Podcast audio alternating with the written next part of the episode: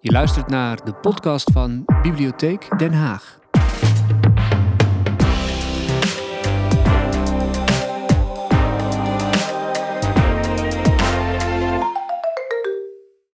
Mag ik je allen van harte welkom heten.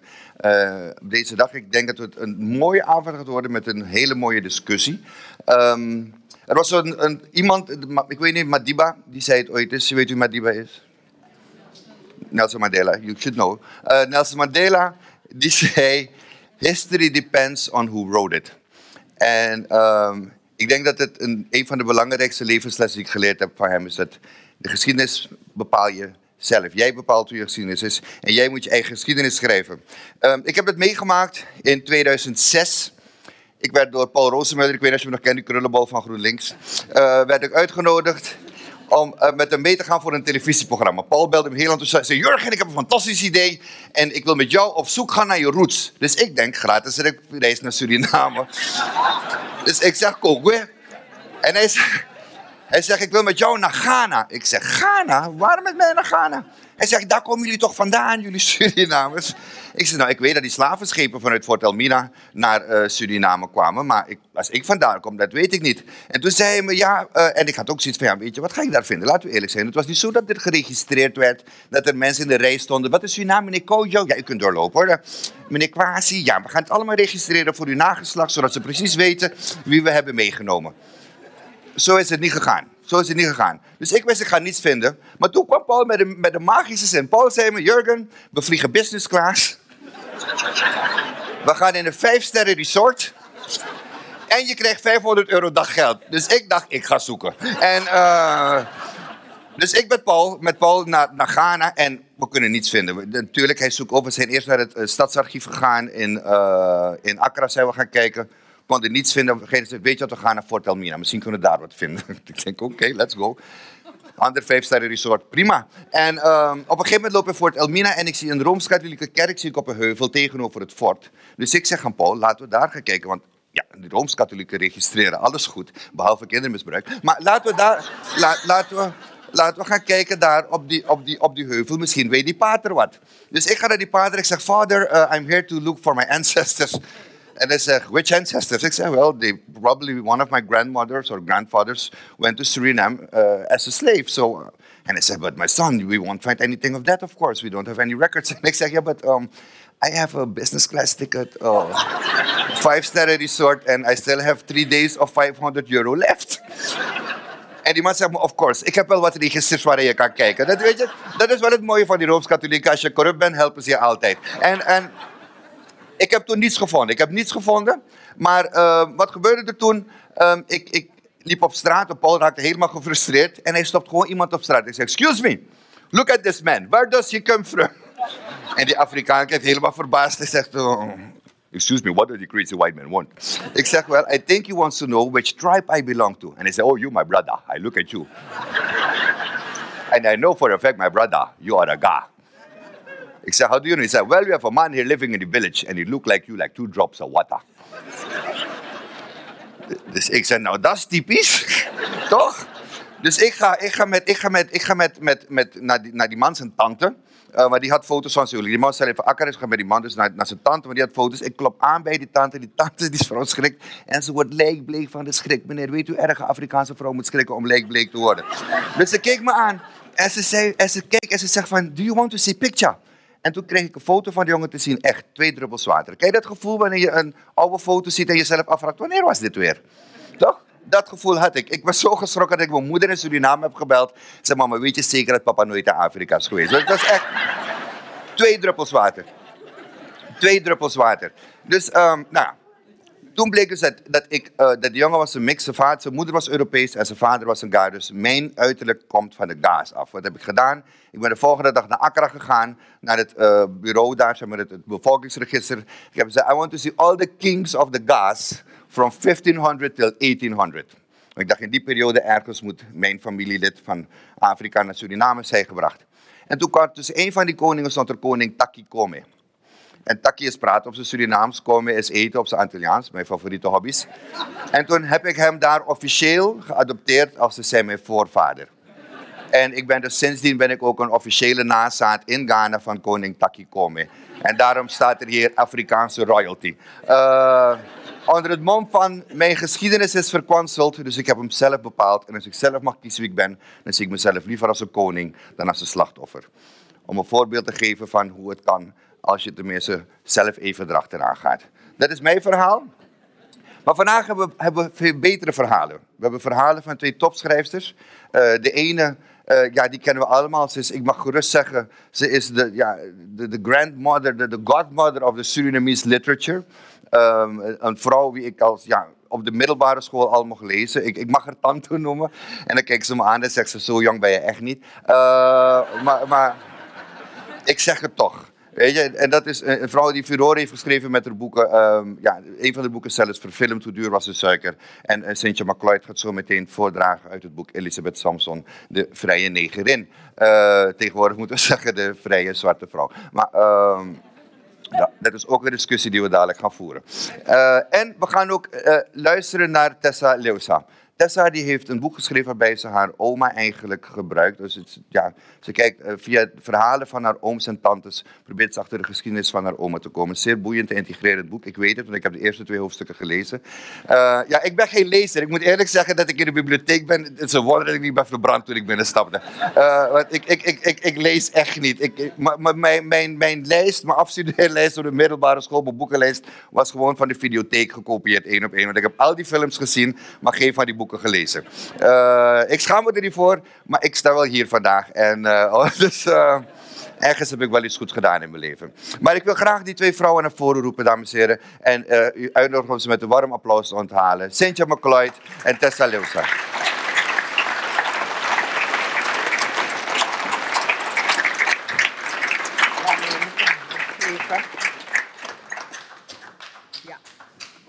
U mag hier zitten. Dank u. Hallo. Dag. Jij mag daar zitten. Dan ga ik in het midden zitten. Dan voel ik me wel geflankeerd door talent. Heel goed, heel goed. Dan kan ik mijn moeder zeggen, mama, ik zet tussen hele grote schrijvers. En dan gaat mijn moeder zeggen, nou, wanneer word jij één? Uh, ik heb een boek daar trouwens, maar dat gaan we straks bespreken. Uh, ik, heb, ik, heb, ik heb tekst over jullie gekregen. Dus ik ga even een stukje voorlezen over u. Ja? Kijk zo me, je maakt me, je maakt me onzeker. Wacht even. Uh, ik ben bij Sintje McCloyd. Uh, accent ligt op de vrije negerin Elisabeth. Over Elisabeth Samson, die met een witte Nederlander trouwt. Hoewel het afhankelijk niet mag. Maar ook er geen wet is dat dat niet mag. Het leest deels als een liefdesgeschiedenis, maar het is vooral een geschiedenis over kleur en over het zakelijk instinct van Elisabeth ook. Typerend is de vraag van Elisabeth al aan het begin van het boek: waarom blijven jullie je als slaven gedragen? Zometeen gaat je een stuk lezen daarover. En Tessa, uh, Tessa de oma als directe bron naar Suriname. Die oma had negen kinderen, 42 jaar geboren na de afschaffing van de slavernij. Uh, daar moeten we dadelijk ook een discussie over voeren, want de meeste mensen nemen nog steeds 1863. Maar we weten dat het 1873 was. Uh, opzet, of niet? Wat? De afschaffing. Officieel. Officieel was het 1863 afgeschaft. Maar werkelijk? Maar in feite uh-huh. moesten de slaven nog tien jaar op de plantages ja. blijven werken. Weet je, en dat is dat ding toch, dames en heren. Die mensen hebben tien jaar langer moeten werken. En toen dachten die Nederlanders, hierna gaan die zwarten nooit meer willen werken. En zo is het hele vooroordeel ontstaan dat we niet willen werken. Maar, maar, ja. het, is niet, maar het is niet waar. Maar ja, het accent, uh, uh, tenminste, even kijken. De oma als directe bron naar Suriname. De oma had negen kinderen gehad, 40 jaar geboren, 42 jaar geboren na de afschaffing van de slavernij. Opzet was de oma leren kennen. Het verhaal werd de koloniale, uh, het koloniale verleden persoonlijk maken. De vrouw die de oma had grootgebracht was in slavernij geboren geweest. Slavernij kwam in haar jeugd nauwelijks langs. In Suriname wist ze ook niet wat ze ermee moest. Tessa ontdekte dus hoe nabij, dankzij het verhaal van oma. Ze kan er opeens bij. Vind ik heel mooi. Nou, um, vind ik het moeilijk om te kiezen met wie ik moet beginnen. Dan moet je loodjes trekken. Denk je moet ik loodjes oh, trekken. Dat niet uit. Je mag met Tessa huh? Ja? Mogen we met Tessa beginnen? Ja. ja? Zie je, daarom hou ik van je toch? Je, je maakt dingen makkelijk voor mensen. Ja. Uh, Tessa, jij gaat voorlezen uit eigen werk. Ja. Om te beginnen. Uh, zullen we eerst een stukje voorlezen en daarna de vragen stellen? Of? Misschien moeten we even opwarmen. En wat, Wat wil je opwarmen? Ja, wil je opwarmen? Warm, warm op. Ja. Ik, ik ben al opgewarmd, ik heb die trap oh, naar boven oké, dan- gelopen. Dan, maar ga ik dan- lezen. Dan ga ik lezen. Maar ik, ik, ik denk dat, ik weet, ik, ik weet niet, misschien is het, vindt u het goed dat we gewoon eerst beginnen met een stukje te lezen, want dan hebben we ook direct een aanleiding om de discussie zo meteen aan te gaan. Dus, eh, Helemaal goed. ja? Ik pak er een bril mee. Ja, prima joh. Ik, ik kan het niet lezen zonder bril, dus ik begrijp het. Ehm, dit is mijn omaatje. En ehm, ik ga een stukje voorlezen over hoe mijn oma van Nikeri, een stad in het westen van Paramaribo, naar, eh, of van het westen van Suriname naar Paramaribo verhuisde. Even voor de duidelijkheid, dit is Nikeri, want witte mensen zeggen vaak Nikkeri, maar het is Nikeri. Ik moet dingen duidelijk stellen. Dat is, Moesje had geen geluk met mannen. Niet met Alberts vader, ook niet met die van Jet en John. Albert en Moesje waren samen geweest tot Jet was geboren en daarna John. Ze woonden in die jaren in Ikeri. Toen de rest kwam, was alles veranderd. Veel monden om te voeden en er was weinig geld. Moesje had nu een nieuwe man, Prins. Prins was lang en zwart. Een bakker en soms werkte hij in het oerwoud als balata-blieder, aftapper van rubberbomen. Prins kwam van het eiland Sint Lucia. Hij sprak Engels, maar vooral patois, Creools-Frans. In het negerengels, Surinaams, kon hij zich redelijk verstaanbaar maken. Prins vertrok naar Paramaribo, daar was meer werk. Hij kon geld naar Nikeri sturen. Hij huurde in de wijk Kombe een kamer in een van de lange arbeidersbarakken. Zijn achternaam was Charles. De ambtenaar van burgerzaken, waar Prins zich liet inschrijven, meende dat Charles een voornaam was en vroeg: Waar kom je vandaan? De ambtenaar begreep Prins maar half. Sint Lucia, nooit van gehoord. Op papier werd de naam Leusja, daarmee kon Prins het verder doen. Toen Albert zeven was, voegde Moesje zich met de kinderen bij Prins in de stad. Tussen de arbeidersbarakken stonden bomen met roze en witte appeltjes. Het was armoedetroef in Suriname. Moesje stond wekelijks in de rij voor meel en rijst. Er was zelfs een opstand geweest tegen het koloniale bewind. Revolutionair Anton de Kom had een adviesbureau geleid waar werkeloze arbeiders zich over hun armoede konden beklagen. Massa's mensen waren toegestroomd. Het adviesbureau was het koloniaal bestuur een doorn in het oog. Gouverneur Rutgers had de Kom in 1933 laten gevangen nemen. Twee dagen later had een woedende menigte zijn vrijlating geëist. Militairen vuurden met scherp. Er waren doden gevallen. Rutgers was door Den Haag teruggeroepen. Zijn opvolger Johannes Kielstra beschikte over ervaring als ambtenaar in Nederlands-Indië. De kom was op de boot gezet naar Nederland. Tijdens de Tweede Wereldoorlog ging hij in het verzet en hij zou in een concentratiekamp sterven. Ook met vakbondsleider Louis Doedel had het gouvernement raad geweten. De pas aangestelde bewindsman pakte Doedel anders aan dan zijn voorganger, oproerkraaier de Kom. Kielstra had Doedel in het gesticht Wolvenbuttel laten plaatsen, duur van de behandeling onbepaald. De activist sleet in het gekkenhuis zijn jaren en stierf er eenzaam. Aan de armoede veranderde in de jaren dertig dus maar weinig. Albert at handen vol van de appeltjes om zijn honger te stillen. Zijn buik bolde op. Moesje gaf hem een lepel castorolie. De olie smaakte bitter. Albert zat daarna wel een uur op de plee achter op het erf, met zijn neus dichtgeknepen en zijn voeten bungelend boven de grond. Moesje was wasvrouw. Uit school hielp Albert haar de emmers te vullen bij de erfkraan. Ook in de stad had Prins toen geen werk. Hij kon uren met een paar mannen achter de barak zitten rond een omgekeerd vat als tafel. Ze speelden kaart. Op het vat stonden bekers en een fles drank. Als Albert stond te kijken, zei Prins streng: Ga naar binnen. Maar binnen was het warm en schemerig en er was niks te eten. Mooi. Dank je. Dankjewel. Ja, nee, ja, is mooi. Dus ja, eigenlijk heet je Sint Lucia. eigenlijk, ja, nou eigenlijk Charles dus. Charles, ja, ja, ja, Charles, eigenlijk. Lady Charles. Ja, Lady Charles. Lady Charles in principe, ja. Nee, als je, je, je hebt het boek geschreven, je bent heel veel tegengekomen. Wat is, wat is een van je belangrijkste bevindingen geweest tijdens het schrijven van het boek? Eh, wat, wat ik vooral, wat ik vooral eh, opvallend vond, nou natuurlijk de, de armoede. Hè. Eh, ik, ik ben dus mijn ooms en tantes gaan interviewen. Ehm, en eh, daar moest ik echt verhalen uit trekken. Eh, er is één tante bij wie ik bijna de voet tussen de deur moest zetten om hè, want die vond het maar een eng project. Wat ga je doen met die informatie? Het waren natuurlijk verhalen veelal over wat er niet was. Ehm, en dan hadden ze veel lol en veel plezier met elkaar, zongen ze liedjes en maakten ze er het beste van. Het was een, het was een schrijnende situatie. Een erfwoning, zonder stroom, zonder water. Negen kinderen die op matjes sliepen. Een dekentje eroverheen, dan lag je niet zo hard. Um, s ochtends vroeg naar de markt om cassave te kopen. Cassave met rotte plekjes die opkoken voor de kleintjes. Maar behalve de armoede verbaasde me ook dat, dat er schaamte was over die armoede. dus eigenlijk iedereen schaamde zich om uh, voort te komen uit een slavernijverlenen. Ja. wat, wat de oorzaak was van die armoede. Want toen die slaven dus uiteindelijk, na die, nog een keertje tien jaar op die plantages werken, toen ze vrij waren, ja, toen, toen was er niets. Hè? De slavenhouders kregen een compensatie voor iedere slaaf die ze hadden gehad. Maar de slaaf zelf, slaafgemaakte moeten we zeggen, die, eh, die ja, moest het maar zien te rooien met niets, zonder opleiding. Even voor de duidelijkheid, ik weet dat het nu het correct is om tot slaaf gemaakt te zeggen. Ja. Maar even voor vandaag, dames en heren, verontschuldig ons als af en toe het woord slaaf gebruikt wordt in een andere context.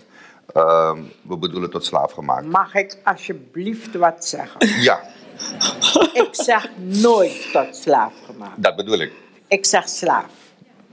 Want als je slaaf bent, is het vanzelfsprekend dat je tot slaaf gemaakt bent. Niemand wordt als slaaf geboren. Slaaf gemaakt hoef je niet te zeggen. Want als we over een dokter praten, gaan we ook niet zeggen een voor arts gestudeerde dokter. of een tot politieman opgeleide agent. Dus ik ben docent in Nederlands. Dat is dus ik zeg gewoon slaaf. En als staat de hele wereld op zijn kop, ik zeg slaaf. Oké. Oké, dus u gaat het woord vaak horen. en als jullie mij erop aanspreken, zeg ik, ik heb het van haar. Ja. Dus. Nee, maar weet je, ik vind, ik vind wel een mooie inkomen direct. Van, want als, als je moet kijken hoe wij met het slavernijverleden omgaan als Surinamers. Jij bent erachter gekomen dat er vooral heel veel schaamte was. Ja. Het werd weggedrukt. Hoe, hoe, hoe, hoe, hoe, hoe ziet u dat? Die mensen van die vorige generaties hadden dat inderdaad. Ze hadden dat. Mm. Jongen, ik heb, ik heb beroering gemaakt in onze familie. Want ik heb natuurlijk gevonden. De, ik doe nu mee aan een project. En dat heet Dochters van Eva. je moet zo ver mogelijk teruggaan in de vrouwelijke lijn. Dus ik heb natuurlijk die slavinnen gevonden, tien generaties. Hè? Maar mijn grootvader van vaderskant, dus de grootvader van mijn vader, mijn grootmoeder is een Fernandes. Fernandes zijn witte mensen. Mijn grootmoeder is een Fernandes. Ik heb die grootvader gekend, haar vader. Zijn vader was Biggie Joe. Maar, Fernandes. Maar, ik heb dat is ongeveer 20 jaar geleden. Ik was 20 jaar jonger. Mijn tante leefde nog. Mijn tante was ongeveer 85. En ik vind, in dat boek vind ik precies... Kijk, we hebben zo net gesproken over afschaffing van de slavernij. In Suriname was het zo dat een heleboel van die mannen leefden met gekleurde vrouwen. En zo zijn een heleboel families zijn eigenlijk opgekleurd. Soms was, ja, wit geworden. Hè? Want, laten we zeggen, eh, die eerste man in 17 zoveel, die krijgt een kind met een slavin.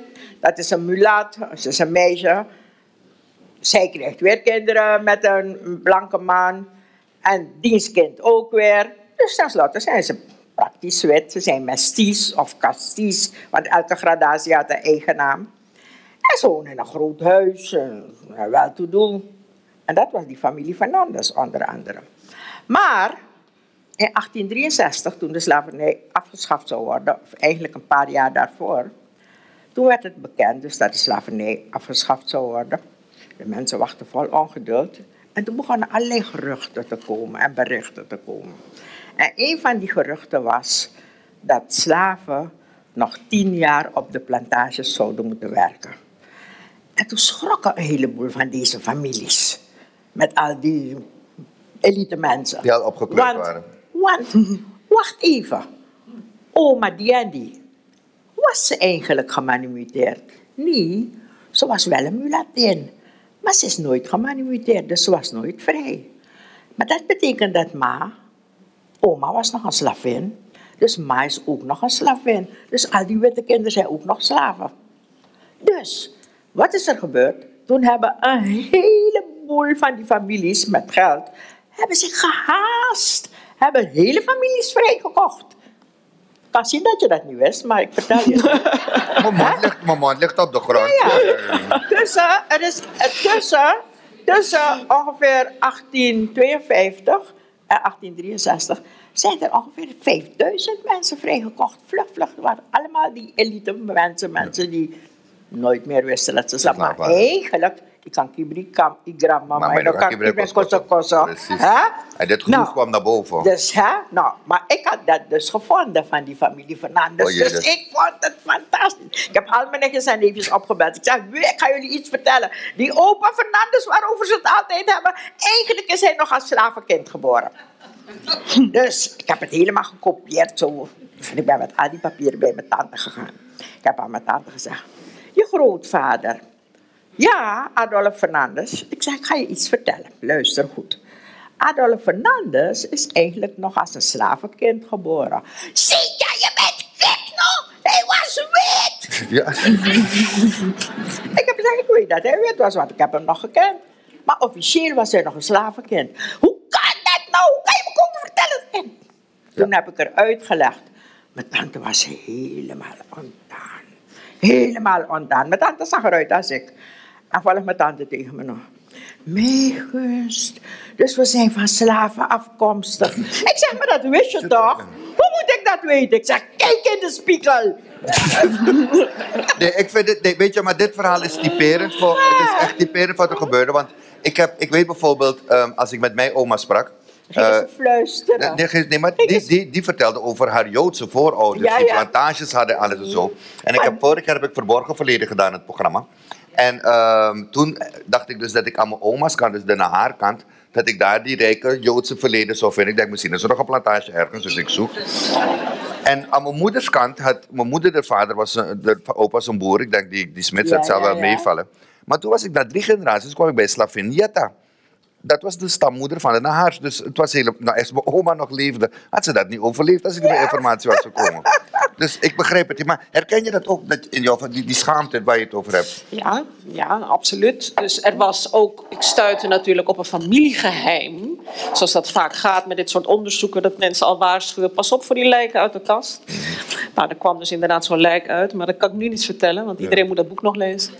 Maar, ehm, en, en eh, nu zou je dan denken: maar wat was er aan de hand eigenlijk? Maar toen, eh, dat, je, dat je de kleurverschillen, dat je bepaalde dingen niet mocht, omdat je nou eenmaal tot die groep behoorde. Hè, die familie van mij behoorde dan tot de arme arbeidersklasse. Dan waren bepaalde dingen ondenkbaar dat je die zou doen. Ehm, en dat is heel lang gebleven. Dus behalve dat je, eh, wat, ik, wat ik uit de gesprekken allemaal eh, opmaakte, dat je dus als een soort tweederangs burger was. Want Suriname was een kopie van Nederland. Ehm, in, in Suriname eh, heten steden, heten nog steeds zo, Groningen, Domburg, Laarwijk. eh, Alkmaar. Alkmaar. Eh, mensen kregen op school les in het Nederlands. Hè. Het, het grootste exportproduct uit Nederland naar Suriname was het Nederlands, natuurlijk de Nederlandse taal. Ehm, dus mensen hadden geschiedenislessen over de slag bij Nieuwpoort. Eh aardrijkskunde ging over de Rijn, stroomt ons De land Rijn komt binnen. ons land bij, bij, ja. Bij Lobit. Bij de Lobit, ja. van de Ja. Sint-Gotthard en komt bij Lobit in ons land. Kijk. Dat, dat was gelogen, want het was bij Maar dat, Poortwachter. was, maar dat was in onze tijd het normale. Ja. Dat, dat, dat was normaal. Dat Dat was, heeft- ja, het was, het, was de, het, was, het was het normale. Tante Sintja, ik ga je vragen om ook een stuk te lezen uit Elisabeth. Dan gaan we Ja. nog een stukje verder Maar, gaan. maar ik wil even vertellen. Mhm. Ja, ik, ik moet dit vertellen. Ehm, dit van Elisabeth. Nou, wat we zo net hebben gezegd, dat, dat, is, dat hoort bij die vorige generaties. Het is nu niet meer zo dat mensen zich schamen voor dat slavernij. Nou, maar ik ga wat zo in het verborgen verleden. Het was een mevrouw die me dat verhaal vertelde. En toen ze me moest vertellen dat mijn grootmoeder, mijn, mijn een Afrikaanse vrouw was, maar geen Jodin. zag ik er echt dat ze moeite had om me dat te vertellen. Want ze was bang dat ik het niet zou accepteren. Terwijl ik, terwijl ik, eh, ik dacht, ik heb meer Afrikaans dan ze denken. Dus Ja, ja, eigenlijk ben ik wel gespierd. Ja. Ja. Nou, en ik, ik heb gekozen voor dit stukje, omdat het toevallig hierover gaat. Want in het boek van Elisabeth Samson eh, komt er een fragment voor dat eh, Elisabeth heeft zelf slaven. Elisabeth heeft meer dan duizend slaven. Elisabeth is 100% zwart. Ja, dat, dat is zo. En eh, ze heeft een slavin, Dido.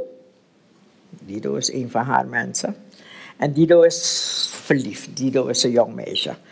En die, die jonge man, op wie Dido, Dido's vriend is, is eigenlijk van andere mensen. En die missie heeft ontdekt dat Dido s'nachts niet thuis slaapt. Dus ze bedreigt... Ze. Ja, dus ze bedreigt die, eh, die jongen, Adam, Adam heet die jongen. Ze, eh, ze bedreigt Adam. Adam gaat eh, verkocht worden. Ze gaat Adam sturen naar een verre plantage. Dus Dido is verschrikkelijk verdrietig. Want Adam gaat weg en ze ziet hem niet meer. En Elisabeth, Dido is haar, haar slavin, is haar kind. Dus ze wil graag dat Dido happy is. Dus eh, ze koopt hem, ze koopt die jongen. Ze koopt die slaaf. En als verrassing voor Dido. Hè? Als verrassing. Ja, als verrassing. Ze heeft, ze heeft iemand gestuurd. Zij kan het natuurlijk niet zelf doen. Ja. Maar ze heeft een jongeman die in Suriname is, de zoon van een officier, die aan huis kwam bij hun, bij de man, heeft ze gevraagd om die jongen te kopen. Ja. Zie je, dames, die slaverij was zo slecht of niet? Je kreeg gewoon een man cadeau. Ja, ja, ja. Dus, dus heeft- Elisabeth, heeft, eh, Elisabeth heeft Adam cadeau gedaan aan, aan Dido. Ja. En dan eh, mag Dido, dan komt ze, ze verbergen die jongen boven. En dan komt Dido binnen, s morgens vroeg, en dan zegt Elisabeth tegen haar: Waarom doe je zo sloom? Ga naar boven, ga twee handdoeken uit de kast halen. Nou, Dido is heel verdrietig, dus ze gaat sloom naar boven en dan springt Adam tevoorschijn. En, nou, oké. En eh, ze wil die jongen belonen, die het voor haar gedaan heeft. Hè? Ja. Dus, en ze koopt iets moois voor die jongen. Ze heeft, ze heeft die jongen uitgenodigd om te komen eten en dan koopt ze eh, iets moois voor hem, een dolk. En dan vraagt die jongen er, hm? nou, ze geeft dus die dolk aan die jongen. Eh, en dan zegt die jongen, zoiets moois, waarom krijg ik dat zomaar van u? Ach, als dank wat u voor ons, voor Dido vooral gedaan hebt, zei Elisabeth. Ik ben echt blij voor Dido, hè, zei Willem. Oh ja, ze is zo stralend. Ik hoop van harte dat Adam al die liefde en zorg echt waard is, antwoordde Elisabeth. Die Dido, ze is zo blij, zo gelukkig. Willem keek haar nadenkend aan. Na een poosje zei hij, houdt u van Dido? Natuurlijk hou ik van Dido, lachte Elisabeth, een beetje verbaasd over die vraag. Ze is toch van mij? Ja, maar ze is uw slavin, zei Willem nadenkend. En toen vlug, u moet me niet brutaal vinden dat ik dat zo zeg. En het is ook niet onvriendelijk bedoeld of zo. Maar eh, is het niet vreemd? vroeg hij voorzichtig. Vreemd? Wat bedoelt u? vroeg Elisabeth. Ach, ik weet niet hoe ik het zeggen moet. U bent goed voor uw slaven, dat weet ik. Maar het zijn toch wel slaven. En u, eh, u eh, vervolgde Willem, niet goed wetend hoe hij moest zeggen wat hij eigenlijk wilde vragen. Ja, ik ben zelf zwart, bedoelt u, zei Elisabeth rustig. Oh, ja, ja, dat begrijp ik niet, zei Willem snel. Ach, mijn jongen, wat zal ik zeggen, hè? Ik heb de wereld niet gemaakt. Ik heb de slavernij niet uitgevonden. En ik heb zeker niet bedacht dat zwarte mensen slaven zouden moeten zijn van witte mensen. Ik heb de wereld zo aangetroffen. Ik heb nog iets anders ontdekt op deze aarde. En dat is dat geld in deze samenleving vreselijk belangrijk is. Even, er is iets met iemand zijn geluid. Ik weet niet wie dat is. Eh, ligt het aan de microfoon van... Horen jullie me? Nee, het ligt de microfoon van u. Het heeft een Huh? storing. Geen, mag ik een handheld? Dan ken ik het... eh, Oh, jullie horen me niet? Deze hoor ik... Ik kan ook zonder microfoon praten hoor. Iedereen? Ja? Geef maar, ik, ga het voor, ik houd het wel voor. Geef maar. Ja. Hallo? Ja. Ja. Wil je meetellen? dan moet je geld hebben. Maar geld komt niet zomaar. Je moet het op de een of andere manier verdienen. En in Suriname heb je daarvoor slaven nodig. Besef goed, het is 1750. Als er witte slaven waren, had ik die zeker ook gehad. Die zijn er niet. Hier niet tenminste. En ik wil geld verdienen. Daarvoor heb ik slaven nodig. Maar mijn slaven zijn mijn mensen. En ik mishandel ze niet. Ik geef ze alles wat ze nodig hebben. Als het moet, zelfs hun geliefde, zoals je hebt gemerkt. Alles, behalve de vrijheid, dan zei Willem. Inderdaad, behalve de vrijheid, beaamde Elisabeth. Maar stel je voor dat ik al mijn geld gebruikte om slaven de vrijheid te schenken. Zou ik ze daarmee geholpen hebben? Nee. En dan had ik geen mensen meer om voor me te werken. Maar wat erger zou zijn, mijn mensen waren dan vrij, maar ze waren ook hun geborgenheid kwijt. Ze hadden geen huis, ze hadden geen dak boven hun hoofd, geen voeding, geen verzorging, niets. En binnen de kortste keren zouden ze in deze samenleving weer slaaf zijn. En dan misschien van iemand die ze niet goed zou behandelen. Zo, wat voor keus had ik? Dit heb ik expres in dat boek gezet, omdat ik wist dat mensen zouden vragen. Elisabeth was zelf zwart en zat slaven. Ja, in Suriname van die tijd had iedereen die zelf geen slaaf was, had slaven. Dat moeten we vooral goed beseffen. En witte mensen begrijpen dit soort dingen vaak niet. Maar die Surinaamse samenleving van toen was zo. Als een slaaf vrij werd anno 1750. Het eerste ding wat die slaaf deed, was een paar schoenen kopen. Dan had hij geen andere kleren, maar schoenen. Maar dan kon iedereen zien dat hij vrij was. Want eh, je mocht geen schoenen aan hebben als je slaaf was. Dus als hij schoenen aan had, dan was het het bewijs dat hij vrij was. En het tweede ding wat hij deed was, een slaaf kopen. Dat was vanzelfsprekend. En dat vond iedereen in die tijd het meest normale. Je moet dingen ook altijd zien in die tijd waarin het gebeurde. Vandaag zou het niet kunnen, maar 300 jaar geleden was het wel zo. Ja. Nee, dat is uh, heel duidelijk. Wat ik, wat, ik, wat, ik dan, wat, ik, wat ik dan aan jullie beiden zou willen vragen. Jullie, hebben allebei dit, jullie brengen allebei een verhaal naar voren maar waarbij je ziet van, uh, hoe Suriname eigenlijk ook uh, naar de slavernij kijkt, of hoe we naar de slavernij keken. Het is, het is, het is een, ja, we zijn onlosmakelijk eraan verbonden in onze geschiedenis. Ja, wij zijn gewoon een product daarvan. Wij zijn een product daarvan. Wie is je vader, wie is je moeder? Juist. Ik heb altijd gezegd, als je aan Suriname zou vragen wie is je vader, wie is je moeder, dan zou Suriname antwoorden, mijn vader was Nederland en mijn moeder was slavernij. Kijk, zo, dat is, dat is duidelijk. Maar waar, waarom ik het vraag, um, als we kijken naar bijvoorbeeld hoe men in Amerika omgaat met het slavernijverleden. Dat gebeurt helemaal anders. Men is met, van een heel, um, hoe wij dat doen in, in Suriname, hoe de Surinamers ermee omgaat. Hoe, hoe, hoe kijk je daar aan, tegenaan, Tessa?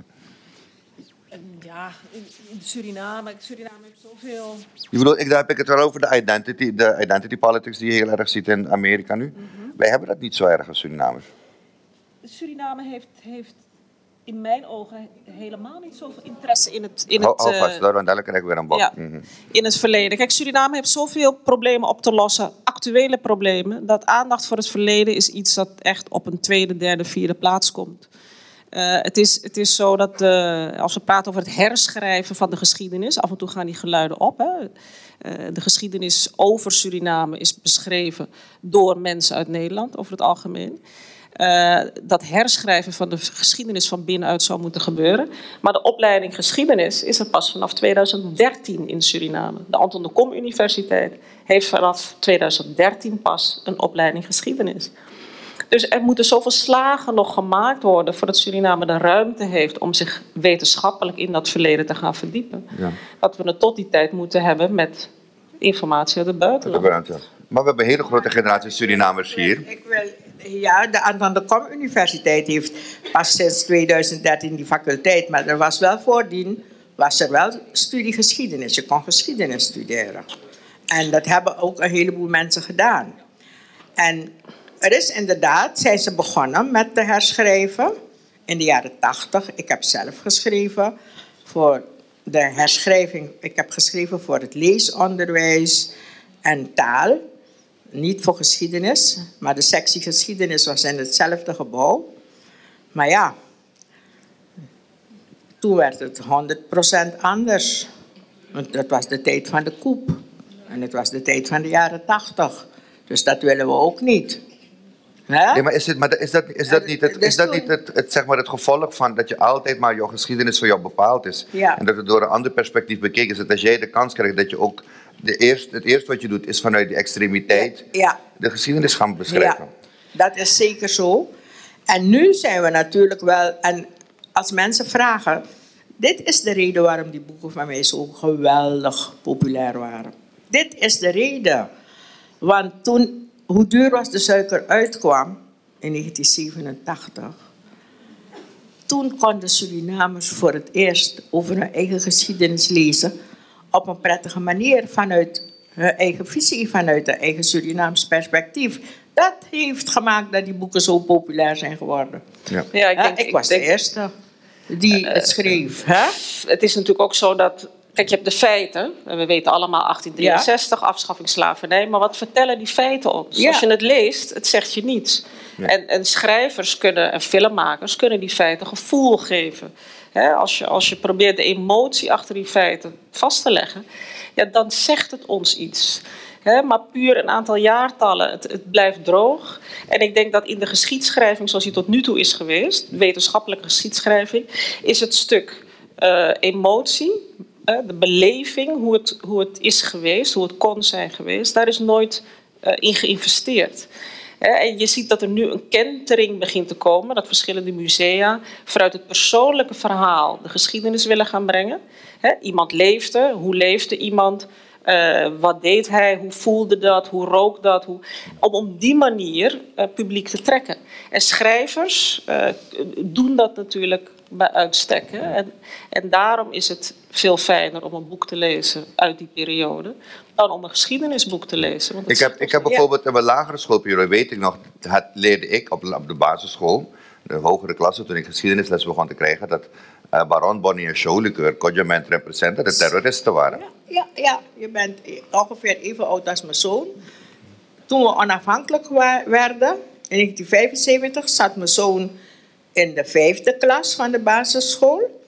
En ik keek in het geschiedenisboek en dat lesje over de Marons was één pagina en nog een stukje, één, een derde pagina.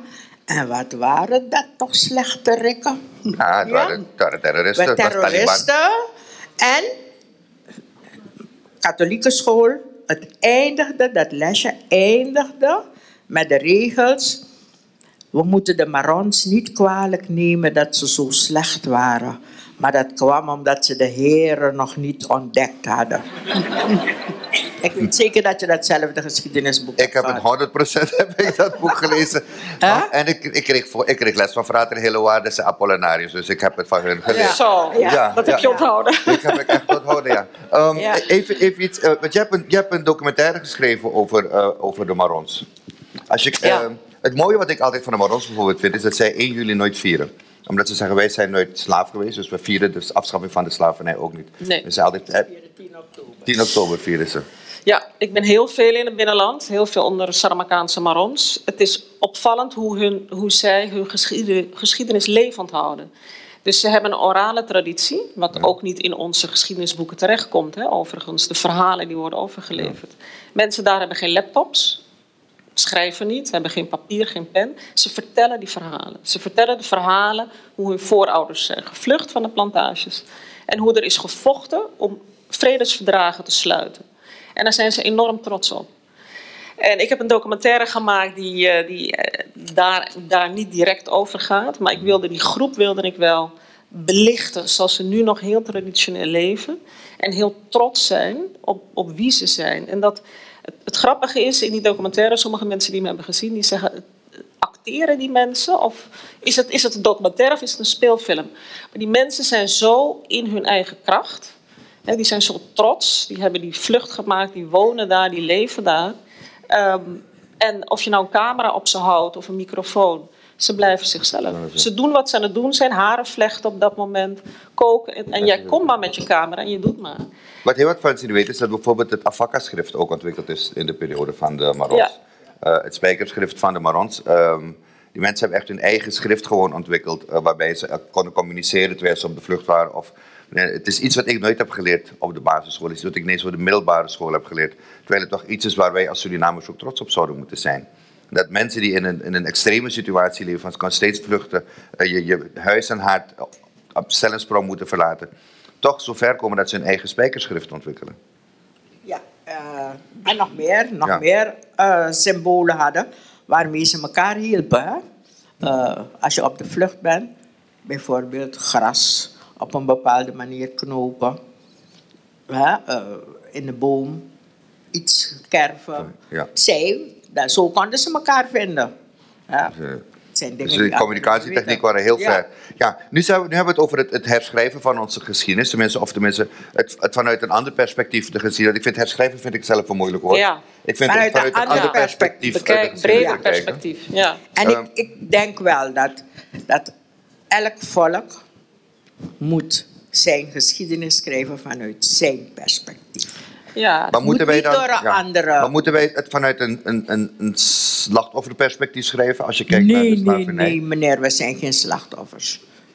Ik maar dat is wel wat ik heel vaak merk in, nee, in, in... Dat is in Holland zijn, vinden mensen zich slachtoffers. In Suriname vinden mensen zich geen slachtoffers. Dus, toen ik de boot had en met de schoolkinderen die tochten deed, historische plantagetochten. Merodia, zo Merodia, ja, dat heb ik 15 jaar kunnen doen. Ik heb elk jaar 5000 kinderen gratis gebracht op zo'n historische plantagetocht. En wat ik altijd tegen ze zei is: kijk, het, het slavernij was een, een vreselijk systeem. Het was wel een systeem. Het was een systeem. Contractarbeid was ook een zeer vredadig systeem, maar het was een systeem. Een heleboel mensen hebben het niet overleefd. Alleen de sterken. De sterken hebben het overleefd. Maar wie zijn dat? Dat zijn wij. nog Dus je bent geen slachtoffer. Je bent de survivor. Je bent de overwinnaar. Amen.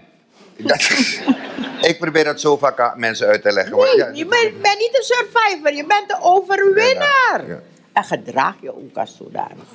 Je bent sterk. Je kan alles. Je kan alles. Ja. En alles wat je kan, kan je beter naar elke andere persoon. Iemand heeft me een keer gezegd. En kan je zeggen wie?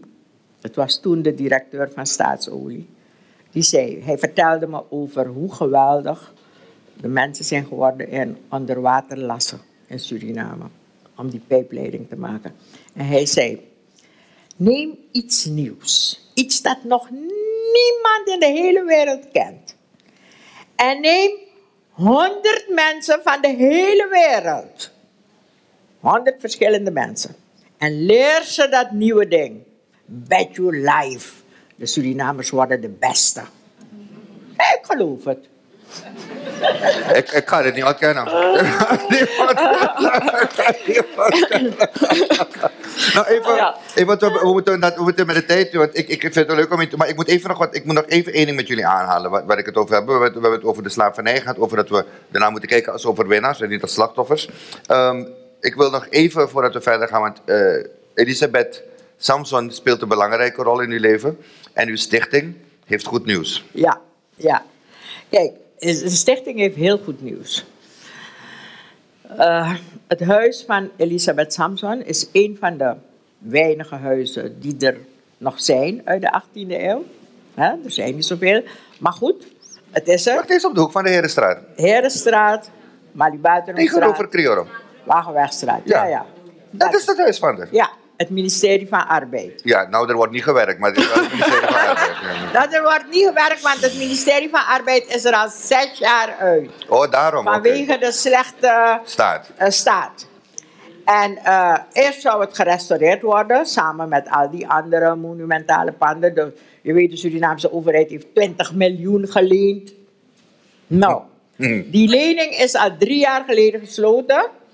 Maar nou blijkt dat er niet genoeg is uh, voor urban rehabilitation. Nou blijkt dat er niet genoeg is. En er worden alleen gerestaureerd die gebouwen die binnen die UNESCO-driehoek zijn. En het Elisabeth Samson huis is precies 150 meter buiten die grens. En toen zouden ze het verkopen. En toen ik dat hoorde, ben ik echt vreselijk geschrokken. Want je zag Af- al een Chinese winkel. Ja, of, Mhm, ja. Maar goed, we hebben van alles gedaan, maar om kort te gaan. De Surinaamse overheid wil het best verkopen en wij hebben een bod gedaan. We hebben geen rode cent, maar we krijgen hulp. En we hebben net gehoord dat wij het mogen kopen. Nou, fantastisch. De stichting Elisabeth Samson Huis gaat het dus kopen. En dan komt de restauratie. En dat is het grote bedrag. Dus als er mensen hier zijn... Met geld. Die, of die de weg naar geld kennen. hè?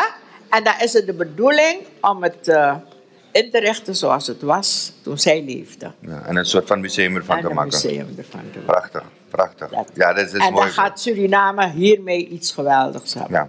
We hadden het net over Suriname. Laten we dat direct ook aanhalen. 20 miljoen wordt er geleend voor de urban restoration. We weten allemaal dat het van die 20 miljoen het geld ergens zit te verdampen. Nou, het is drie, drie jaar is het al. Ja. En er is nog geen, Nog eh, geen steen gelegd. Geen plank. En het geld, het is de drie jaar, er is niets gebeurd en het is op.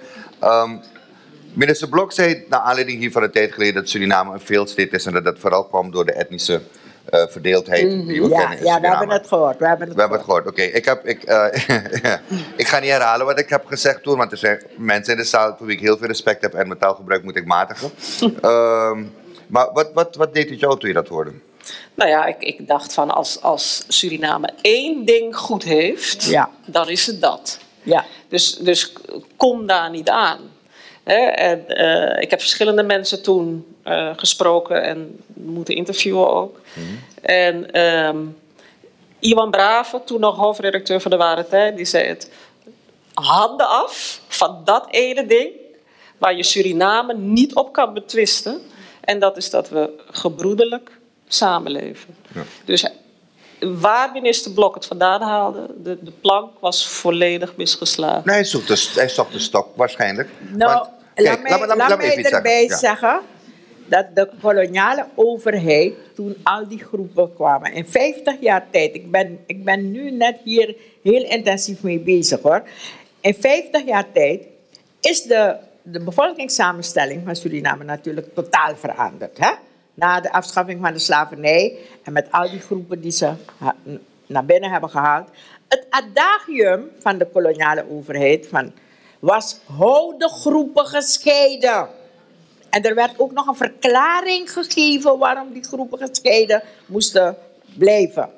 Want als ze bij elkaar komen, gaan ze al die slechte eigenschappen van elkaar overnemen. En dan werden die slechte eigenschappen werden genoemd. Negers zijn lui, Hindustanen zijn agressief, Javanen zijn apathisch en Chinezen zijn opiumschuivers. Daarom moeten ze niet bij elkaar komen. En men heeft in die beginperiode, laten we zeggen tussen 1873 en 1900 zo, heeft men inderdaad geprobeerd om ze gescheiden te houden. Plant- op die plantages ging daar enzovoort. Zoveel mogelijk gescheiden te houden. Het is niet gelukt. In de eerste plaats omdat we het onderwijs kregen. En het onderwijs, we hebben de schoolplicht gekregen al meteen. Al in 1876, laat me dit zeggen ook dat alle Hollanders kunnen horen. 24 jaar voor Holland. Dus, Dus wij lezen en schrijven 24 jaar eerder dan Holland. dus. Ja. ja. En die schoolplicht was voor alle kinderen. Zolang ze nog gescheiden waren, waren ze natuurlijk ook gescheiden op school. Maar toen kwam, werd bauxiet gevonden. En het was zo armzalig op al die plantages dat zoveel mogelijk mensen naar de stad verhuisden. En op die scholen zaten al die kinderen samen. En al die mensen die in de bauxiet gingen werken, werkten ook samen. Dus gescheiden houden was onmogelijk. En bovendien hadden we de taal. Al die kinderen die op die scholen zaten, konden maar in één taal met elkaar praten. Want alleen het Nederlands mocht in de school komen. Elke andere taal was verboden in de school. Dus al die kinderen konden alleen maar met elkaar in het Nederlands praten. Dat heeft de, het onderwijs heeft echt de integratie bevorderd hoor. Dus, dat, ja. het is geweest. dus we, kunnen, we kunnen het erover eens zijn. Hè?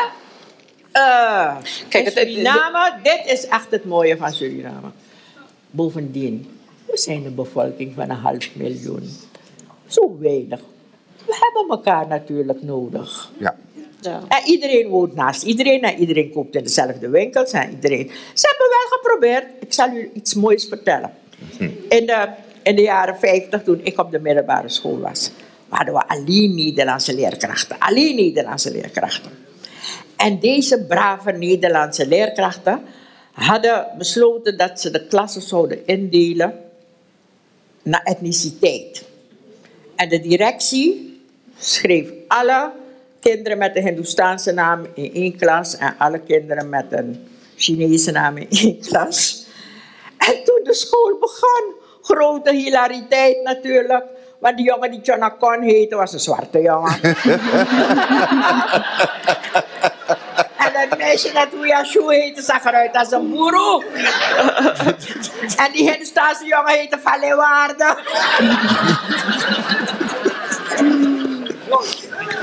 dus, hè, het heeft niet geholpen. Nee, het heeft Hè, zeker we niet hebben het daarna ook niet meer geprobeerd. Nee. Ehm, voordat ik naar... Ik, ik moet nog één kort ding voordat we naar de vaarhonden gaat. We zijn het hierover eens dat Suriname geen, geen een veelzit is door de etnische Misschien verdeeldheid. zijn Nee. We zijn wel een, Misschien zijn we wel een state, maar niet door die de etnische verdeeldheid. Dat wil ik even duidelijk zeggen. Want als we eerlijk zijn, als je in tien jaar tijd van het 17 rijkste land ter wereld gaat naar het 10, top 10 van de armste landen ter wereld. Zijn we ooit het 17e rijkste land? Waar qua grondstof en alles stond op de Maar dat 17e is tot plaats. nu toe nog zo. Nou, ik weet niet als, u die grond, als je kijkt wat er met onze rivieren onder andere gebeurd is en alles. ja, ja. En nou We is moeten ook eerlijk zijn, hè? Suriname is natuurlijk niet alleen Sweetie-Sranang. Nee, er is ook. Nee, En, en, en, en Echt niet. We moeten ook aan de eigen boezem wij zitten. Surinamers hebben de gewoonte om ook heel erg hè, door de vingers te kijken.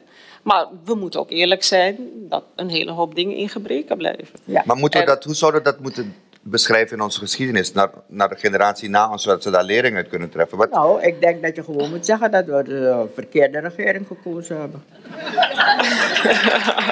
Ja, oké. Dat, is, dat, is, dat is één manier. Ja. Maar als je twee keer achter elkaar die verkeerde Ja. regering kiest, dan ga je wel afvragen. Een ezel stoot zich niet tweemaal aan dezelfde steen. Suriname is soms dommer dan een ezel. Dat moeten we dus ook gewoon durven te zeggen. Dat, we niet- dat moeten we ook durven te zeggen, ja. Ik denk dat het belangrijk is voor het nageslacht dat we dat ook heel eerlijk zijn daarin. Van dat het niet we allemaal moeten roze eerlijk zijn. Dat, we, hè, we hebben altijd de neiging om te doen alsof het uh, sweetie Sranang, sweetie Sranang. Er zijn een hele hoop dingen mis.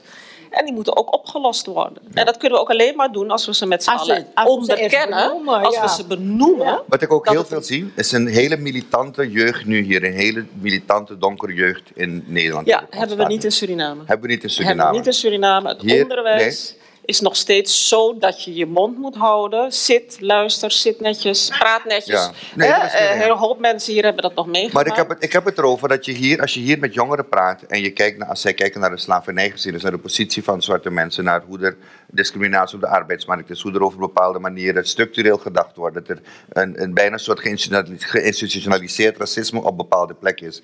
Zij zijn er veel alerter op dan onze jeugd in Suriname hier.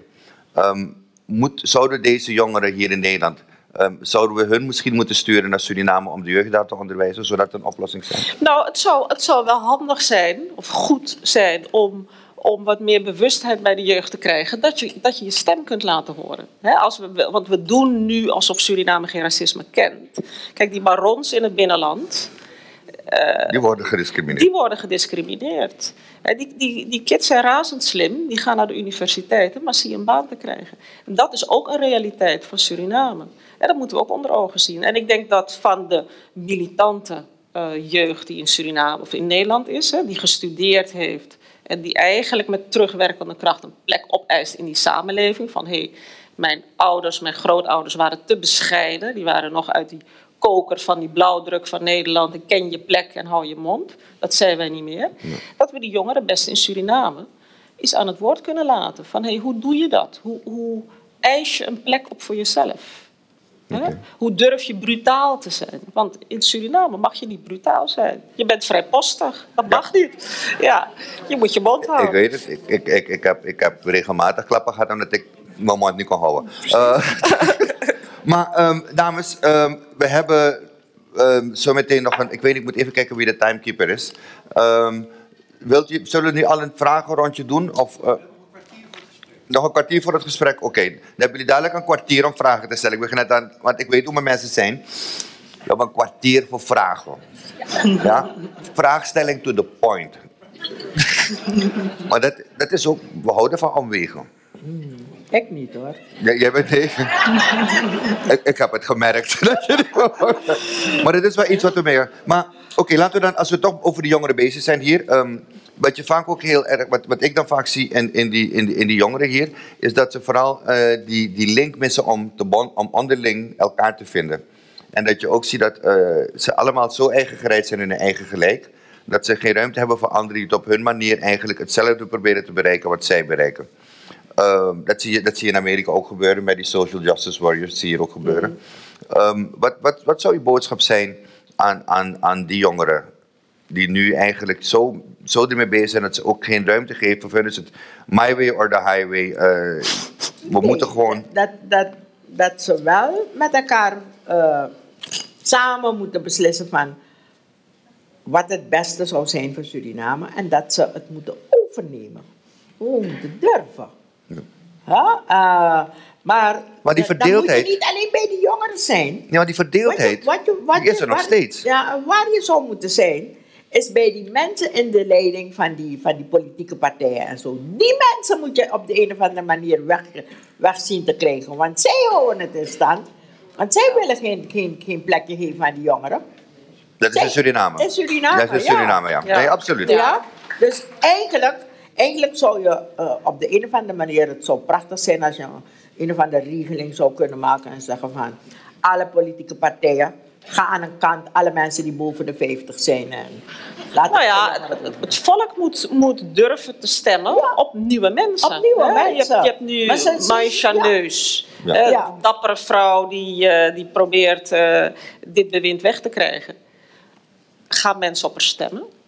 Ik Nee, durf, ik durf te wedden dat in 2020 zij heel weinig stemmen krijgen. Ja, maar kijk, kijk, kijk naar Nederland hier. Ik bedoel, Sylvana Simons, je kan het wel of niet met haar eens zijn met de manier waarop ze dingen aankant of hoe ze doet. Ik vind Sylvana iemand eh, die, die wel die plaats verdient, die wel in de Tweede Kamer zou moeten komen. Het is de eerste Surinaamse vrouw met de eerste politieke partij in, in Nederland die het heeft opgericht. Ehm, ze zou makkelijk met de vertegenwoordiging van Surinamers hier in, in Nederland zou ze een plek moeten hebben daar. En toch is het niet gelukt. Toch krijgt ze niet. Is dat die, wat, wat- wat is dat ding van ons dat we, dat elkaar niet kunnen ondersteunen? Dat, dat, Nou, dat, probeer ik, dat probeer ik een vinger achter te krijgen. Heeft dat te maken met die verdeeldheid waar we, waar we toen nog mee te maken Ik hadden? denk niet dat het met die verdeeldheid. niet- eh, als er verdeeldheid is, is het in ieder geval niet een etnische verdeeldheid. Want Nee, maar we- bij, bij allemaal is het. We missen een gunfactor naar elkaar toe, laat me het zo noemen. Ja. Dat, dat, is, dat is mijn bevinding. We missen een gunfactor, maar ook bang voor veranderingen misschien. Hè? Ja. Toch? Die, ik bedoel, eh, de eerste vijf jaar bouwden ze... eh, nou, daar kun je, kun je van alles over zeggen. Dat je dan voor een tweede termijn kiest. Dat is misschien omdat je denkt, nou, we weten al wat we aan die man hebben. Laten we dan toch maar doorgaan ermee. En dat is ook typerend voor, denk ik, eh, ons volk. Dat we Maar ook hier in Nederland? hier in Nederland...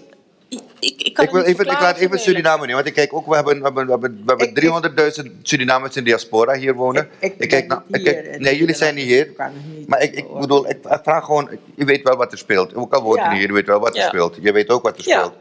Bij mij gaat het erom, het probleem dat we hier ook geen voet aan de grond kunnen krijgen. Als je kijkt naar onze economische positie hier van Surinamers in Nederland, vergeleken met eh, de, Turkse, die na, de Turkse gemeenschap, zelfs de Ghanese gemeenschap die naast ons komen, hebben we nog steeds een, voor het overgrote deel achterstand. Heeft dat te maken met onze geschiedenis? Dat is, dat is wat, ik, wat ik probeer te krijgen. Is dat, heeft dat te maken met onze geschiedenis van daaruit, dat we hier maar niet, die stap ook hier niet kunnen maken? Misschien. Misschien heeft het ook te maken met dat niet brutaal willen zijn en niet te Ja, veel maar, willen de, maar degenen die het wel gemaakt hebben, hebben het gemaakt. En die zitten, denken bij zichzelf, maar ja, voor mij is het goed. Laat me maar niet te veel lawaai maken. Dan blijft het voor mij goed. Toch? Die. Dat, nee, maar dat is, het idee, wat- dat is het idee wat je krijgt. Maar ik, ik heb het aan de lijf ondervonden. Als ik lawaai maak, toch? En ik hoef het niet te maken meer. Maar als ik lawaai maak, Maak je voor iedereen. wil ik voor iedereen lawaai maken. Ja. Maar het is nooit goed genoeg, want je hebt altijd wel een bepaalde zeggen van nee, maar dat jij weet niet wat het is, dus jij moet je niet. Ik ga je een voorbeeld geven. Het gaat over het woord neger. Hè, ik, heb het, ik, ik heb het wel eens in mijn, in mijn programma gebruikt als ik het over mezelf heb. Ik zal nooit een andere zwarte man een neger noemen, tenzij je echt misdraagt. Maar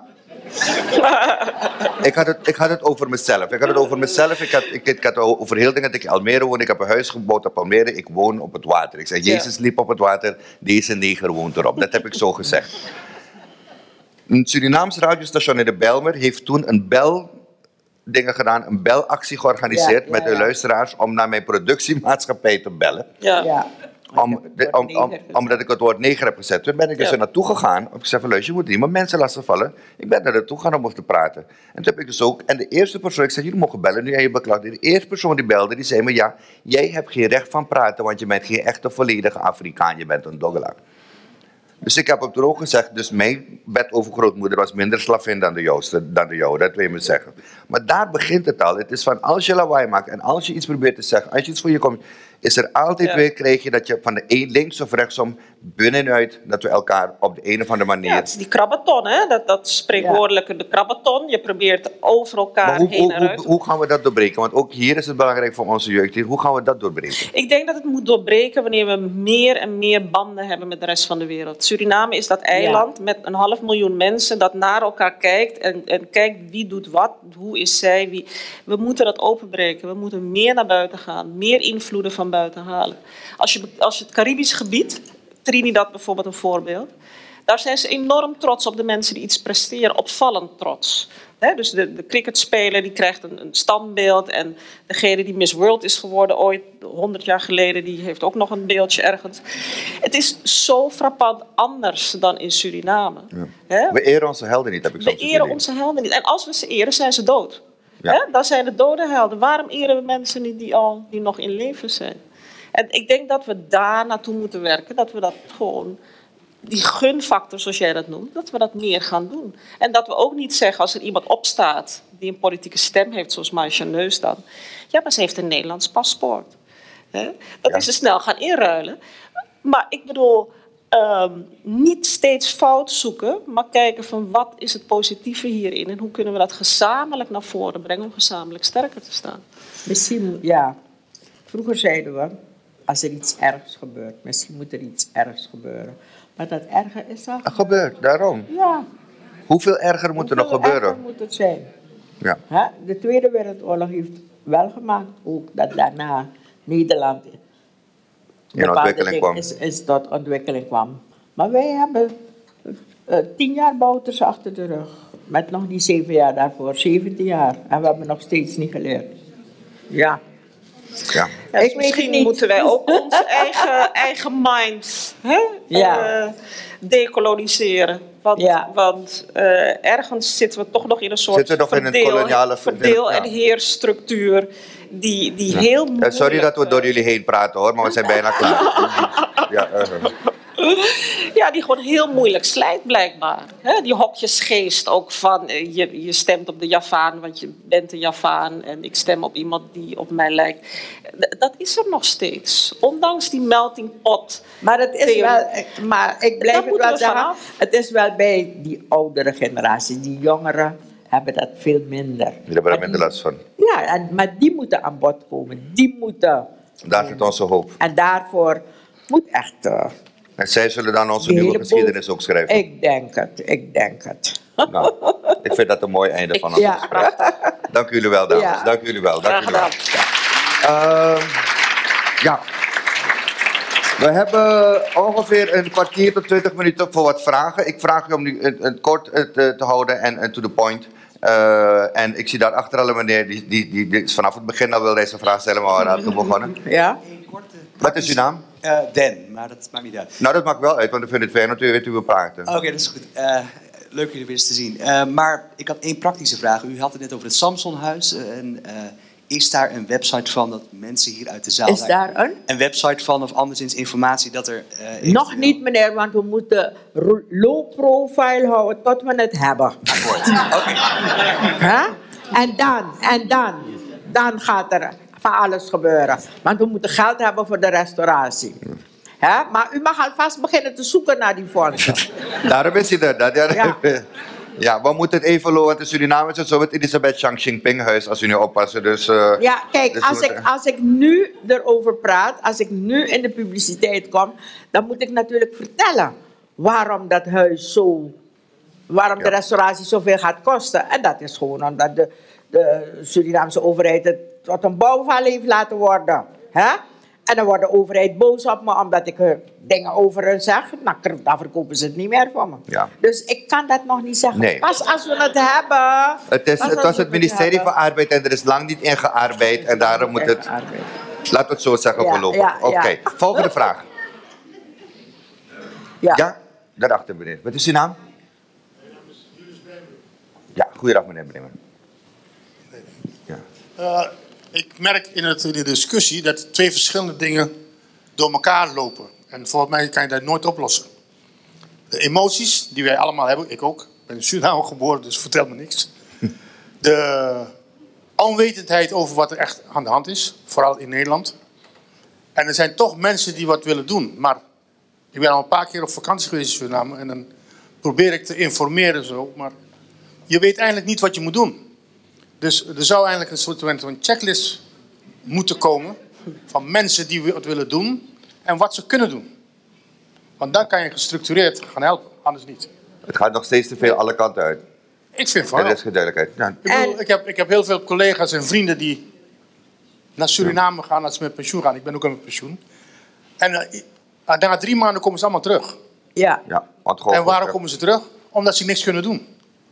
Ja, ik moet, ik moet Inderdaad. wel zeggen dat er heel veel initiatieven zijn die wel werken. En eh, ont- ont- ja, ontzettend veel mensen. Gestructureerd. Gestructureerd niet. Het is, zijn particuliere Ja, het zijn particuliere, initiatieven. Mensen die aansluiten, misschien nu op het verhaal eh, van Sintje McLeod. En die denken, hé, hey, daar ga ik aan meehelpen. Dat is dus, je zou kunnen zeggen, niet gestructureerd. Maar het, het helpt wel heel veel in die Nee, samenleving. maar ik denk dat, kijk, wat, wat meneer het over heeft. Waar we, voor- je hebt de Pummers, dat zijn dus een organisatie Ja. die met Ja. gepensioneerden eh, Ja. projecten onderneemt. Waar hebben we niet in Surinaamse Pummersverenigingen, er zijn zoveel Surinaamse pensioneerden met, met zoveel kennis die nog heel veel kunnen doen in Suriname. Maar ik kan me de meneer zijn frustratie voorstellen. Je weet niet waar je moet Je beginnen. weet niet waar je moet aankloppen ook. Waar je dat, moet aankloppen. Dat is een punt. Ik ga dan ook daar de grote meneer uithangen, een waterkan met yoghurt drinken. En dan kom ik, dan kom ik met mensen in gesprek die daar wonen. En die zeggen allemaal, hey, just, ik ga, volgende week, ik ga volgende week weer terug. Er valt hier geen moer te doen. Want je wordt eigenlijk alleen maar tegengewerkt. Terwijl er genoeg te doen is. En het, het hangt er natuurlijk Terwijl, ja, ook precies, terwijl er genoeg te doen is. met Ja. welke Dank u wel. Dat met welke attitude je komt. Als, Ja. als mensen komen uit Holland met een, een houding van... Dat is aan, eh, is aan. Als mensen komen met, uit Holland met een attitude van... Ja, eh, ik ga het hier even komen doen. Dan gaan alle Surinamers meteen... Oh, ja, op de handrem, achteruit, op de handrem, ja. van, eh, Ga, ga, ga weer Ja, maar deze man gaat niet bij de attitude. Hij gaat een yoghurt drinken aan de waterkant. Dus dan heb je niet die attitude. Nee, maar ik heb het gemerkt. Ik ging in Suriname werken en ik ging bij een bedrijf werken. En ik deed een voor... Ik was net uit Holland. En ik deed een voorstel over hoe we iets anders konden aanpakken in het werk. Nou, iedereen keek me aan van, wat kan je ons komen leren? We doen Ja. het zo, het is altijd zo. Toen kwam de directeur na twee maanden met mijn idee. En, En toen was eh, het en goed. toen was het goed, want hij had het zelf bedacht. Dus eh, zo, zo kan je het ook doen. Geef mensen de ruimte om zelf dingen te bedenken. Ja. Dan kom je een stuk verder. Dat is mijn ervaring in Suriname. Zijn er nog meer vragen? dames? Ja, ik zie hier een meneer.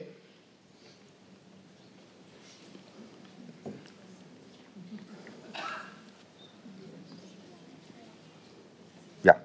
Sonny Burgzorg. Ik heb een vraag voor eh, mevrouw eh, Cynthia. Ja. Ehm, u heeft aangegeven dat de nazaten vrij werden gekocht. Waarvoor werd er pas op het moment dat de eh, slavernij afgeschaft zou worden, Va- werden die nazaten vrij? Van sommige families, zeg ik. Ja? Niet, niet, niet Nee, allemaal. Waarvoor op dat moment? Waarvoor niet eerder? Dat ze, omdat ze de schande wilden beperken van Die- dat ze dus, dus van sommige families, omdat die mensen schrokken, want ze dachten, stel je voor de slavernij wordt afgeschaft en slaven moeten nog tien jaar op de plantages werken, maar eigenlijk zijn wij nog slaven, want onze grootmoeder was nooit vrijgekocht. Dus wij zijn nog slaven. Want in Suriname, volgens de wet, volgt het kind de status van de moeder. Dus als die grootmoeder nooit is vrijgekocht, is die moeder nog steeds slaaf. En zijn die kinderen ook nog, die kleinkinderen ook nog slaven. En daarvan zijn ze geschrokken. En toen heeft die vader of die overgrootvader, heeft ze allemaal vrijgekocht natuurlijk. En daar waren hele vooraanstaande families bij hoor. Bijvoorbeeld de, de vrouw van Cato van Roosevelt, de agent-generaal. Dat was zo'n vrouw die vrij is gekocht, vlak voor de afschaffing van de slavernij. En na de afschaffing van de slavernij werd het een soort statussymbool hè, van sommige families om te kunnen vertellen dat hun familie lang voor de afschaffing van de slavernij al, vrij was. Dus je hebt die registers van al die slaven, die 33.000, die vrij zijn geworden in 1863. Maar als je bepaalde mensen aantreft, gaan, je, gaan ze je meteen vertellen. Maar wij waren wel vrij voor 1863. Het is een soort statussymbool. Ja. Is nog een ander statussymbool, kan ik u even vertellen. Wel. Er- na, de, na de afschaffing van de slavenhandel, hè, de slavenhandel is afgeschaft in 1820, die Engelsen controleerden geweldig, maar je kan je voorstellen, er werd bij het leven gesmokkeld door die Hollanders. daar konden bij het leven. En de Engelsen controleerden elk schip, die controleerden alles. En daarom was er het, het eh, gemengd gerechtshof voor. Een Engelsman controleerde in Suriname en een Nederlander controleerde in Afrika, in Sint George Delmina. En soms, het gebeurde wel, dus er kwamen schepen naar Suriname met, met slaven. Als dat slavenschip nog dicht bij Afrika was, dus de Engelsen controleerden, als dat schip nog dicht bij Afrika was, dan begeleidden ze dat schip terug naar Afrika en dan werden al die mensen vrijgelaten, losgelaten. Maar als dat schip al dicht bij Suriname was, dan begeleidden ze dat schip naar Paramaribo. En ze zagen erop toe dat die mensen niet verkocht waren als slaven. En toen was er in 1833 was er zo'n schip op weg naar Suriname. De Engelsen hebben het gepakt, het was dicht bij Suriname. Natuurlijk heeft de kapitein gezegd, meneer, dit zijn geen slaven. Het zijn mensen die uit vrije wil naar Suriname gaan om daar te werken. Nou, de Engelsen hebben dat schip begeleid naar Suriname. En in Suriname zijn die mensen niet als slaaf verkocht. Het gouvernement heeft ze allemaal overgenomen en ze werden te werk gesteld op straat en dingen schoonmaken enzovoort enzovoort. En men heeft ze, er waren geloof ik 133 of zoiets waren op dat schip, men heeft ze allemaal genummerd. Ja? Want slaven werden nooit ingeladen met een naam, toch? Dus men heeft ze genummerd. Want VWA, vrij, nee, V, Vrije Afrikaanse Werker, VAW 1 tot met 133. Hè? VAW 1, VAW 2, VAW 3. Zo heeft men ze genummerd. In 1841 kwam gouverneur Elias naar Suriname als gouverneur. En gouverneur Elias zei, wat is dit VAW 1 en VAW 2 en zo van al deze mensen? Wat is dat? En men heeft hem, heeft hem verteld, ja, dat zijn de vrije Afrikaanse werkers. Zo en zo. En heeft verteld wat er gebeurd is. En, en gouverneur Elias zei van, maar dat kan toch niet. Je kan toch mensen, dat kan niet. Mensen kunnen niet door het leven gaan met een nummer VAW 1 en VAW 2, VAW 3. Nee, al deze mensen moeten een naam hebben. Ja, wat voor naam? Nou, toen heeft gouverneur Elias ervoor gezorgd dat al deze mensen een naam hebben gekregen. En welke namen? Allemaal namen van een stad of In een Nederland. dorp in Nederland. Familie Leerdam. Dus dat zijn de Leerdams en de Lochems en de Amstelveens en de Kamperveens en zo. Dus als je die familie, als je die familienaam hebt, dan kan je zeggen, mijn voorouder was geen slaaf. Hij was een VAW. Hij was een VAW'er. Nou, Weer wat erbij geleerd. jij hebt Oh. erbij geleerd. Ja. Ja. Eh, daarachter zie ik... Ja, Joy. Joyce Cederboom. Ik merk heel erg dat we het heel erg hebben over het verleden en over verder gaan. En voordat ik daarover begin, ik ben trouwens heel blij dat hier twee vrouwen zitten en één man en niet één vrouw en twee mannen. Maar that's beside the point. Nou, ik heb ook nog een tijd dat ik een jurk droeg, dus kan je. Had ook leuk geweest. Maar ik merk dus heel erg dat we heel erg bezig zijn met het verleden en waar we heen moeten en waar we heen gaan. En met wij en zij en Nederlanders en Surinamers. In Nederland ben ik, ben ik een Surinamer, maar in Suriname ben ik een Nederlander. Dat is persoonlijk al heel raar. Maar ik vroeg me vooral af, wat hebben jullie voor tips voor de nieuwe generatie? Weet je, moeten we ons juist focussen op waar we vandaan komen of waar we naartoe willen? Of juist allebei? Nou, je moet in Ja. de eerste plaats helemaal jezelf zijn, denk ik. Wees vooral jezelf. Dat is belangrijk. En als je Surinaamse roots hebt, en die zijn belangrijk voor je, voor jou, want het hoeft niet voor iedereen zo te zijn, dan mag dat heel duidelijk. Hè? Dat, eh, hm. En als je in Nederland woont, en ik heb, een, ik heb een keer op de televisie een Hindoestaans meisje horen zeggen van, ik heb helemaal geen binding met Suriname. Mijn ouders zijn daar geboren, maar ik niet. Ik ben gewoon een Nederlandse. Dat mag. Als zij dat zo voelt, dan is dat voor haar zo. Volkomen terecht. Ja, en ik denk dat we er naartoe moeten om dat we onszelf meer als wereldburgers gaan Ja. beschouwen. Hè? Ja. Het feit dat je geboren bent op een kluitje aarde. Ik ben in Amsterdam geboren. Ik, ik woon nu al bijna 25 jaar in Suriname. Ik Ja. Ik, ja. ik reis net zo makkelijk naar Amerika als naar... Op Ja. een gegeven moment moeten we ook los van dat je ergens bij moet horen. Horen. dat is een hele, eigenlijk traditionele gedachte. We zijn als mensen allemaal ja, Nou, weet je wat weet, ik altijd Joy? hetzelfde ras. Want ik heb heel vaak dat ik ook in een, dat, dat mensen me vragen, maar waar kom je vandaan? Dat is wat, waar je tegenaan loopt hier. Dat mensen, ja, maar waar, waar kom je vandaan dan? En als je zegt uit Rotterdam, ja, nee. dat bedoel ik niet. ja, waar. Waar, waar, kom je, waar kom je echt vandaan? Ja, oké, ja. om moord? Nee, nee, nee, nee, nee, nee, dat bedoel ik. Je weet hoe dat gaat. Je kent het verhaal, hoe dat steeds gaat. Ik, heb altijd, ik zeg ze tegenwoordig, ik ben een Nederlander. Met een onmiskenbare Surinaamse identiteit, waar ik heel erg trots op ben. En dat heeft de Limburger ook, dat heeft de Drent ook, dat heeft, dat heeft de Groninger heeft dat ook. Ja, de Amsterdammer Dus ook, De en de Amsterdammer ook. Rotterdammer ook. Dus bepaal je eigen Ja. identiteit en wees er trots op. En zorg dat je in die, in, die, in die identi- identiteit altijd ervan uitgaat dat je succesvol bent dankzij wie je bent en niet ondanks wie je bent. Want dat is wat we vaak van onze, van onze generaties Ja. voor ons hebben geleerd. Ja, en En, volg dat je moet er eigen- vooral van komen. Ja, sorry. Volg je eigen karakter ook. Volg hè? je eigen karakter. Als je, als, je, als je een karakter hebt dat zegt: ik moet overal tegen in opstand komen, eh, het onrecht dat ik om me heen zie, dan moet je dat volgen. Maar als je zo'n karakter niet hebt, dan zou het niet moeten zijn omdat je je de eenling voelt in een, in een, in een andere groep, dat je dan automatisch ook de barricade op moet. Volg je karakter. En ik denk dat je dan je waarde ook heel goed vindt in een samenleving. En, en je, je, je bent en je hebt natuurlijk altijd een culturele bagage. Ja. En dat, dat vormt je ook. En het maakt niet uit, want eh, eh, ik stel me zo voor, eh, een kind van Surinaamse ouders, al was dat woonde dat kind in Alaska, zal zich misschien nog Surinamer voelen, hè? Absoluut. Als ze die dingen geleerd Mijn kinderen zijn hier opgegroeid en nog steeds als ze thuiskomen, ze zijn nu 21 en 25, vragen ze netjes als ze iets mogen hebben uit de ijskast. dat is een Surinaamse opvoeding en daar ben ik trots op. Ja, en ze spreken met twee En ze woorden. spreken met twee woorden. Ja, Ja, dus, eh, dus je, iedereen heeft natuurlijk die culturele bagage. Bagage, ja. En, en dat vormt je ook. omarm En dat het. maakt Omarm ook je culturele bagage. Dat zou ik zeggen. De volgende vraag, daar is in de hoek, daar zie ik meneer. Gerard. Ehm, je hebt een opmerking gemaakt in het begin dat je zegt de geschiedenis moet herschreven worden.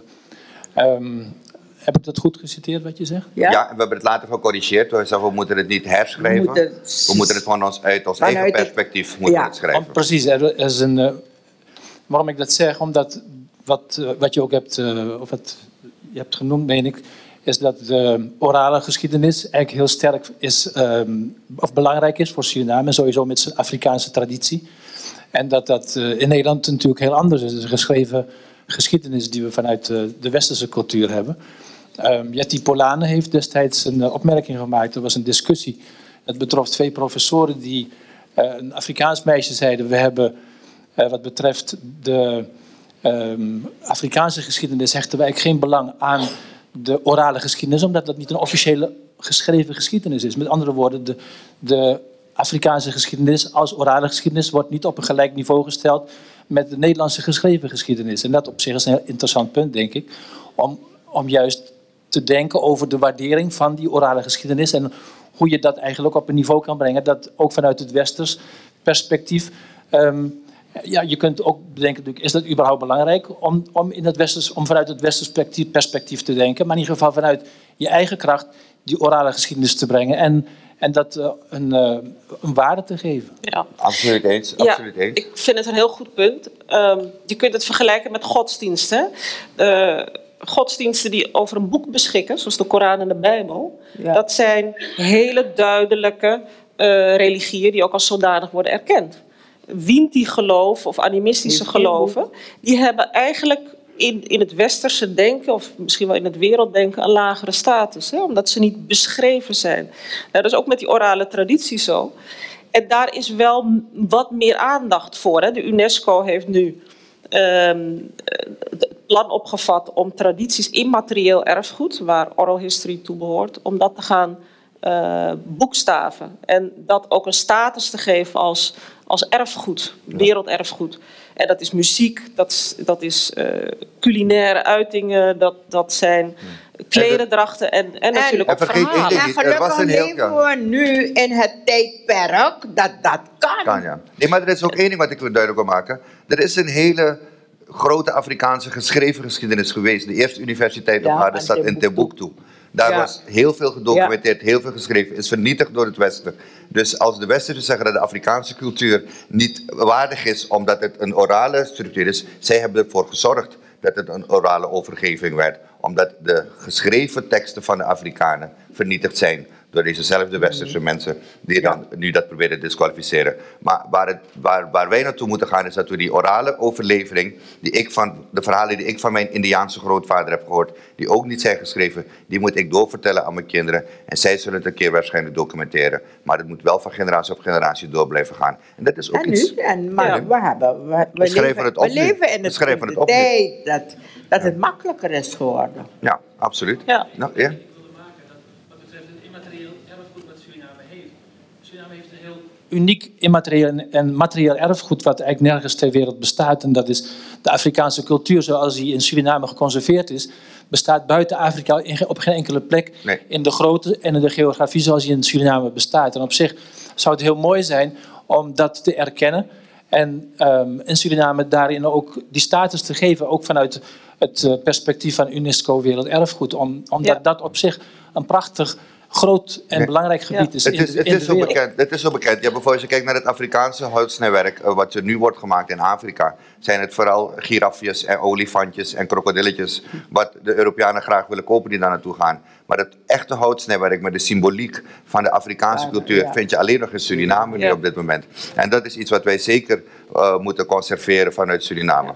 Dat vind ik absoluut. Ik, ik wil heel even toevoegen. Ik was ook ontzettend blij dat ik die documentaire kon maken over Marons. Omdat ik, toen ik die beelden zag, we hadden tien uur materiaal geschoten. Ik besefte hoe uniek die cultuur behouden is gebleven. Hè? Alsof, Ja. je, alsof je iets onder de grond hebt bewaard. En als je het opgraaft, dan is het nog steeds dat. En ik denk dat we heel erg ons moeten focussen eerder op het bewaren van wat we nog zien, wat we nog horen, wat we nog door onze ooms en tantes verteld kunnen krijgen. Dan die geschiedenis die toch al beschreven is.